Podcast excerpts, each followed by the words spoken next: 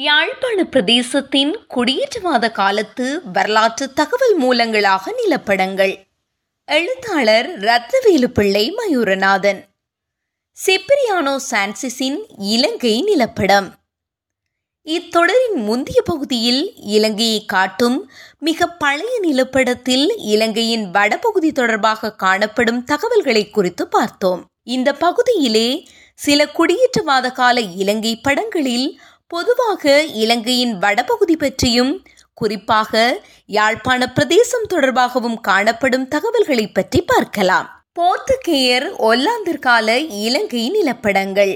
கிபி இரண்டாம் நூற்றாண்டில் தொலைமை திரட்டிய தகவல்களை அடிப்படையாக கொண்டு வரையப்பட்ட இலங்கையின் நிலப்படத்துக்கு பின்னர் இலங்கையை பற்றி புதிய தகவல்களை பயன்படுத்தி வரையப்பட்ட நிலப்படங்கள் பதினாறாம் நூற்றாண்டை சேர்ந்தவை. ஆயிரத்து ஐநூறுகளின் தொடக்கத்தில் முதன் முதலாக இலங்கைக்கு வந்த போர்த்துகேயர் படிப்படியாக இலங்கை பற்றிய தமது அறிவை வளர்த்து கொண்டனர். அந்த நூற்றாண்டின் நடுப்பகுதிக்கு பின்னர் அவர்கள் இலங்கையின் நிலப்படங்களை வரைந்ததாக தெரிகிறது. இன்று நமக்கு கிடைக்கும் இவ்வாறான நிலப்படங்களில் காலத்தால் முந்தியது ஆயிரத்து ஐநூற்று எண்பது தொடக்கம் ஆயிரத்து ஐநூற்று தொண்ணூறு காலப்பகுதியில் சிப்ரியானோ சான்சஸ் என்பவரால் வரையப்பட்ட நிலப்படமாகும். இன்று எமக்கு கிடைக்கின்ற சான்சஸின் நிலப்படத்தோடு தொடர்புடைய குறிப்புகளின்படி குறித்த நிலப்படம் அவரது மூல நிலப்படத்தை அடிப்படையாக கொண்டு கிறிஸ்தவ மதகுருவான பெட்ரஸ் பிளனிக்கஸ் என்பவருக்காக வரையப்பட்டது.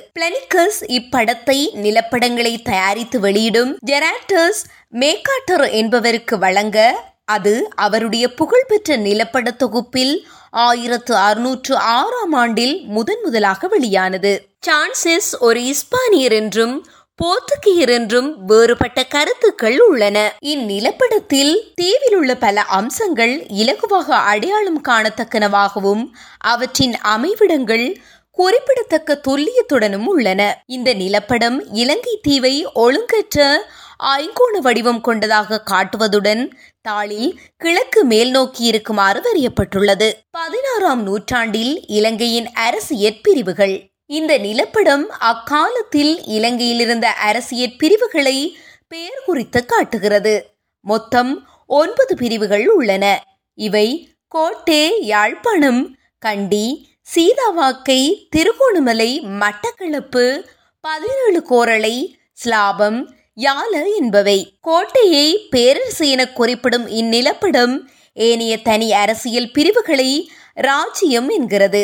தென்பகுதியில் உள்ள யால ராஜ்யம் முன்னூறு ஆண்டுகளுக்கு முன்னரே உடல் நலத்துக்கு ஒவ்வாத சூழல் காரணமாக மக்களால் கைவிடப்பட்டு காடாய் போனது என்ற குறிப்பும் உள்ளது. எனவே சான்சஸின் நிலப்படத்தில் அதன் காலத்தில் இலங்கை தீவில் இருந்ததாக எட்டு அரசியல் பிரிவுகள் காட்டப்பட்டுள்ளன. இன்றைய வன்னி பகுதி எந்த ராஜ்யத்தில் அடங்கியது என்று நிலப்படம் தெளிவாக காட்டவில்லை. வன்னி பகுதி பற்றி சான்சிஸுக்கு போதிய தகவல்கள் இல்லாதிருந்தது இதற்கு காரணமாகலாம். கோட்டை ஆட்சியாளர்கள் இலங்கை முழுவதற்கும் உரிமை கோரினர். கோட்டை ராஜ்யத்தின் உரிமை போர்த்துகேயருக்கு கையளிக்கப்பட்ட பின்னர் அவர்களும் இலங்கையில் இருந்த எல்லா ராஜ்யங்களும் கோட்டையின் அதிகாரத்துக்கு கீழ்ப்பட்டவை என்றே கருதி வந்தனர். போர்த்துகேயர் காலத்து நூல்களிலும் இந்த கருத்தையே காண முடிகிறது. இந்த கருத்தை அடியொற்றியே சான்சிசும் தனது நிலப்படத்தில் கோட்டையை பேரரசு என குறிப்பிட்டுள்ளார். இந்த நிலப்படம் வெளியான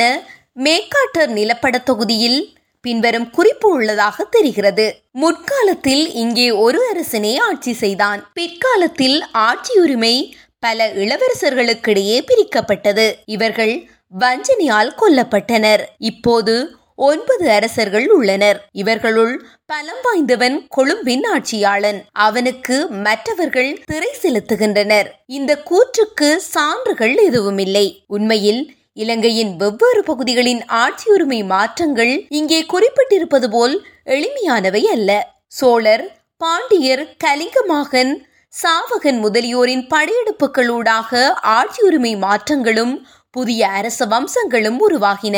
இலங்கையில் அரசுரிமை மாற்றங்களின் வரலாறு சிக்கலானது. குறிப்பாக வடபகுதியின் ஆட்சியுரிமை வரலாறு இன்னும் தெளிவாக அறியப்படாதது. கோட்டை அரசனிடம் அரசுரிமையை எழுதி வாங்கிக் கொண்ட போர்த்துகீயர் இலங்கை முழுவதையும் கைப்பற்றும் தமது நோக்கத்தை நியாயப்படுத்த இவ்வாறான கருத்துக்களை பயன்படுத்த முயன்றனர் என்றே கருத வேண்டியுள்ளது சான்செஸ் இந்த நிலப்படத்தை வரைந்த காலத்தில் கோட்டை ராஜ்யம் போர்த்துகீயரின் கட்டுப்பாட்டுக்குள் வந்துவிட்டது. இருபது ஆண்டுகளுக்கு முன் ஆயிரத்து ஐநூற்று அறுபதாம் ஆண்டில் அவர்கள் யாழ்ப்பாண ராஜ்யத்தின் மீது படையெடுத்து யாழ்ப்பாண குடாநாட்டையும் அதை அண்டியுள்ள தீவுகளையும் மன்னார் தீவையும் கைப்பற்றி மூன்று மாதங்கள் வரை தமது கட்டுப்பாட்டுக்குள் வைத்திருந்தனர். இக்கால பகுதியில் யாழ்ப்பாண அரசன் முதலாம் சங்கிலி போர்த்துகீயரின் கீழ் சிற்றரசனாக இருக்க இணக்கம் தெரிவித்து ஒரு ஒப்பந்தம் செய்திருந்தான். மூன்று மாதங்களின் பின்னர் போர்த்துகேயர் யாழ்ப்பாணத்தை விட்டு துரத்தப்பட்டனர். ஆனாலும் மன்னார் தீவு போர்த்துகேயரின் கட்டுப்பாட்டிலேயே இருந்தது. அங்கே அவர்கள் ஒரு கோட்டையையும் அமைத்திருந்தனர். எனவே அவர்களுக்கு மன்னர் தீவை பற்றி போதிய அறிவு இருந்திருக்கும் என்பதில் ஐயமில்லை. யாழ்ப்பாண குடாநாடு பற்றி ஓரளவு தெரிந்திருக்க வாய்ப்புண்டு. ஆனால் பனியை பற்றி தெரிந்திருக்க வாய்ப்பில்லை. யாழ்ப்பாண குடாநாடும் அதை அண்டிய தீவுகளும். தொலைமையின் நிலப்படத்தில் யாழ்ப்பாண குடாநாடு உள்ளதா இல்லையா என்பது சர்ச்சைக்குரியதாக இருப்பது பற்றி ஏற்கனவே பார்த்தோம். சான்சஸ் வரைந்த நிலப்படம் யாழ்ப்பாண குடாநாட்டையும் அதன் அருகே அமைந்துள்ள சில தீவுகளையும் தெளிவாகவே காட்டுகிறது. ஆனால் அவற்றின் வடிவமும் அமைவிடங்களும் வேறு சில அம்சங்களும் துல்லியமாக இல்லை. யாழ்ப்பாண குடாநாடு இருப்பதை தெளிவாக காட்டும் முதல் நிலப்படமாக இதனை கொள்ளலாம். இப்படத்தில் யாழ்ப்பாண குடாநாடு ஏறத்தாழ ஒரு முக்கோண வடிவத்தில் காணப்படுகின்றது. யாழ்ப்பாண குடாநாட்டுக்கும் வன்னி பெருநில பரப்புக்கும் இடையிலுள்ள கடல் நீரேரி ஒரு ஆறு போலவே வரையப்பட்டுள்ளது. இதனால் யாழ்ப்பாண குடாநாடும் வன்னியும் ஒரே நிலப்பரப்பு போல தோற்றமளிக்கிறது. யாழ்ப்பாண குடாநாட்டை அண்டி சில தீவுகளும் காணப்படுகின்றன. இவற்றுள் நான்கு தீவுகளுக்கு பெயர்கள் குறித்துள்ளனர். இவை பெரிய தீவு ஆட்டுத்தீவு போர்காடிஸ் தீவு பசுந்தீவு என்பன. இவற்றை தற்கால பெயர்களுடன் அடையாளம் காண முடியாவிட்டாலும் வேறு ஆவணங்களிலிருந்து பசுந்தீவு என்பது நெடுந்தீவை குறிக்கிறது என அறியலாம். போர்காடோஸ் தீவு புங்குடு தீவையும் ஆட்டுத்தீவு எழுவை தீவையும் குறிக்கக்கூடும். பெரிய தீவு என்பது அதன் அளவில் அடிப்படையில் இன்றைய வேலனை தீவை குறிக்கிறது என துணியலாம். காரி தீவு தனி தீவாக அல்லாமல் குடாநாட்டுடன் இணைந்து காணப்படுகிறது. யாழ்ப்பாண குடாநாட்டை குறிக்கும் பகுதிக்கு குறுக்கே யாழ்ப்பாண ராஜ்யம் என எழுதப்பட்டுள்ளது. இப்பகுதிக்குள் ஓரிடத்தில் கோட்டை என்ற குறிப்பும் உள்ளது. குடாநாட்டுக்குள் வீதிகளையோ அடையாளம் காணத்தக்க பிற அம்சங்களையோ வரைபடம் காட்டாததால் மேற்படி கோட்டையின் அமைவிடத்தை தெளிவாக அறிய முடியாது. இவ்வரைபடம் வரையப்பட்ட காலத்தில் போர்த்துகேயரின் கோட்டை எதுவும் இப்பகுதியில் இல்லை. அக்காலத்தில் நல்லூரிலும் கோப்பாயிலும் கோட்டைகள் இருந்துள்ளன. எனவே படத்தில் குறித்துள்ளது இவ்விரண்டில் ஒன்றாக இருக்கக்கூடும். கோட்டை ராஜ்ய பகுதியில் பல ஊர்களை பெயர் குறித்து காட்டும் இந்த நிலப்படம் யாழ்ப்பாண குடாநாட்டுக்குள் ஊர்கள் எதையும் குறித்து காட்டவில்லை. தலைநகரமான நல்லூரின் பெயர் கூட இல்லை. பொதுவாக பனந்தோப்பு பற்றைக்காடு முதலிய குறிப்புகளே உள்ளன. இந்நிலப்படம் குளங்களை செவ்வக வடிவில் காட்டுகிறது. குடாநாட்டுக்குள் ஒரே ஒரு குளத்தையே நிலப்படத்தில் காண முடிகிறது. யாழ்ப்பாண பிரதேச துறைகள். அதேவேளை ஆயிரத்து ஐநூற்று அறுபதாம் ஆண்டின் போரை பற்றி கோட்டு கேரோஸ் ரினிடாட் ஆகிய போர்த்துகேய வரலாற்று எழுத்தாளர்கள் தந்துள்ள தகவல்களிலிருந்து ஊர்காவற்றுறை கொழும்புத்துறை பண்ணைத்துறை பருத்தித்துறை ஆகிய இடங்களில் துறைகள் இருந்ததை அறிய முடிகின்றது. அத்துடன் போத்துக்கிய படைகள் யாழ்ப்பாணத்தில் எங்கே தரையிறங்குவது என்பது தொடர்பில் இடம்பெற்ற ஆலோசனைகள் பற்றி விவரமாக எழுதியுள்ள கேரோஸ் பாதிரியார் யாழ்ப்பாணத்தில் தரையிறங்க வசதியான இரண்டு துறைமுகங்களை பற்றி குறிப்பிட்டுள்ளார். இவை கொழும்பு துறையும் ஊர்காவுத்துறையும் என்பது ஆய்வாளர்களின் கருத்து. இதிலிருந்து அக்காலத்தில் மேற்படி துறைகளை பற்றி போர்த்துகேயர் அறிந்திருந்தனர் என்பது தெளிவாகிறது. ஆனால் மேற்படி துறைமுகங்கள் எதையும் நிலப்படம் குறித்து காட்டவில்லை. எனினும் இலங்கையிலிருந்து இந்தியாவின் பல பகுதிகளுக்கு ஜானை ஏற்றுமதி செய்வதற்கு பயன்பட்ட ஜானை துறையை சான்சஸ் பெயர் குறித்து காட்டியுள்ளார். இதை அவர் காரி நகரில் குறித்துள்ளார். ஆனால் கேரோஸ் பாதிரியார் தனது நூலில் ஜானைத்துறை வேலனை தீவின் பகுதியான ஊர்காவத்துறையில் இருந்ததாக குறிப்பிட்டுள்ளார். மேலே குறிப்பிட்ட மூலங்களுள் ஒன்று ஜானிதுறையின் அமைவிடத்தை தவறாக குறித்துள்ளதா அல்லது கேரோசின் நூல் சான்சஸின் நிலப்படத்துக்கு ஏறத்தாழ நூறு ஆண்டுகளுக்கு பிற்பட்டது என்பதால் இடைக்காலத்தில் ஜானித்துறையின் அமைவிடம் மாற்றப்பட்டதா என்பது தெளிவில்லை. மன்னர் வன்னி பகுதிகள்.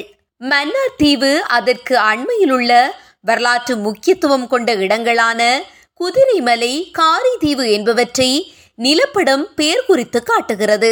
நிலப்படம் வரையப்பட்ட காலத்தில் இப்பகுதிகள் போர்த்துகேயரின் கட்டுப்பாட்டுக்குள் இருந்ததால் அங்குள்ள இடப்பெயர்களை தெளிவாக குறிப்பிட்டுள்ளனர் எனலாம். ஆனாலும் அங்கிருந்த கோட்டை தேவாலயம் போன்றவற்றை நிலப்படம் காட்டவில்லை. பன்னி பகுதியில் இருந்த ஊர் பெயர்கள் எதுவும் நிலப்படத்தில் இல்லை. யாழ்ப்பாண குடாநாட்டில் காட்டியது போல பற்றை காடுகள் பாலை நிலங்கள் முதலிய பொதுவான புவியியல் அம்சங்களின் பெயர்களே உள்ளன.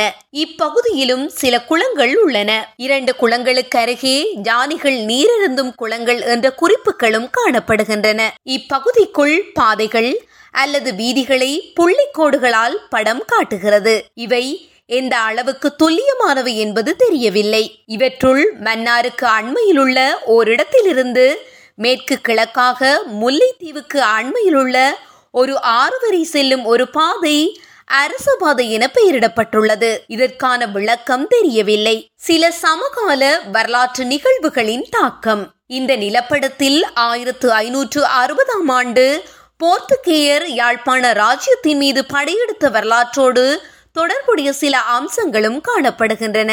இப்படையெடுப்புக்கு தலைமை தாங்கியவன் கோவாவில் இருந்த போர்த்துகேய அரச பிரதிநிதி டொன் கொன்ஸ்டாண்டினோ டி பிரகன்சா என்பவன். யாழ்ப்பாண குடாநாட்டை வன்னியிலிருந்து பிரிக்கும் கடல் நீரேரியை ஆறாக கருதி அதற்கு டொன் கொன்ஸ்டாண்டினோ ஆறு என்ற பெயர் நிலப்படத்தில் குறிக்கப்பட்டுள்ளது. நிலப்படத்தின் சில இடங்களில் காட்டுப்பன்றி மரை நதி யானை முதலிய விலங்குகளின் படங்கள் உள்ளன. பொதுவாக இவற்றுக்கு பொருள் எதுவும் இருப்பதாக தெரியவில்லை. அழகுக்கும் வெளியிடங்களை நிரப்புவதற்குமாகவே பெரும்பாலும் இவை பயன்படுத்தப்பட்டுள்ளன.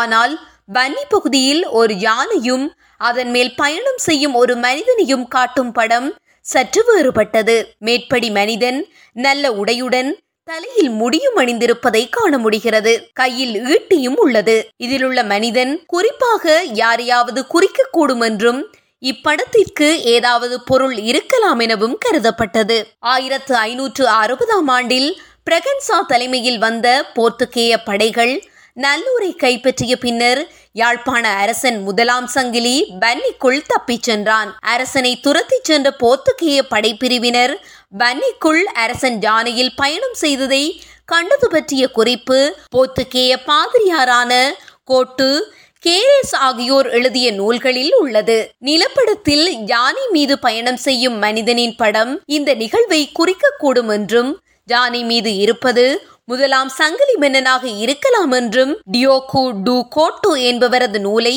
மொழிபெயர்த்த டொனால்ட் பெர்ஹூசன் என்பவர் கருதுகிறார். மேற்படி அம்சங்கள் யாழ்ப்பாண ராஜ்யம் தொடர்பிலான பதினாறாம் நூற்றாண்டைச் சேர்ந்த வரலாற்று தகவல்களை நிலப்படத்தை வரைந்த சான்சஸ் அறிந்திருந்தார் என்பதை காட்டுகிறது. தொடரும்.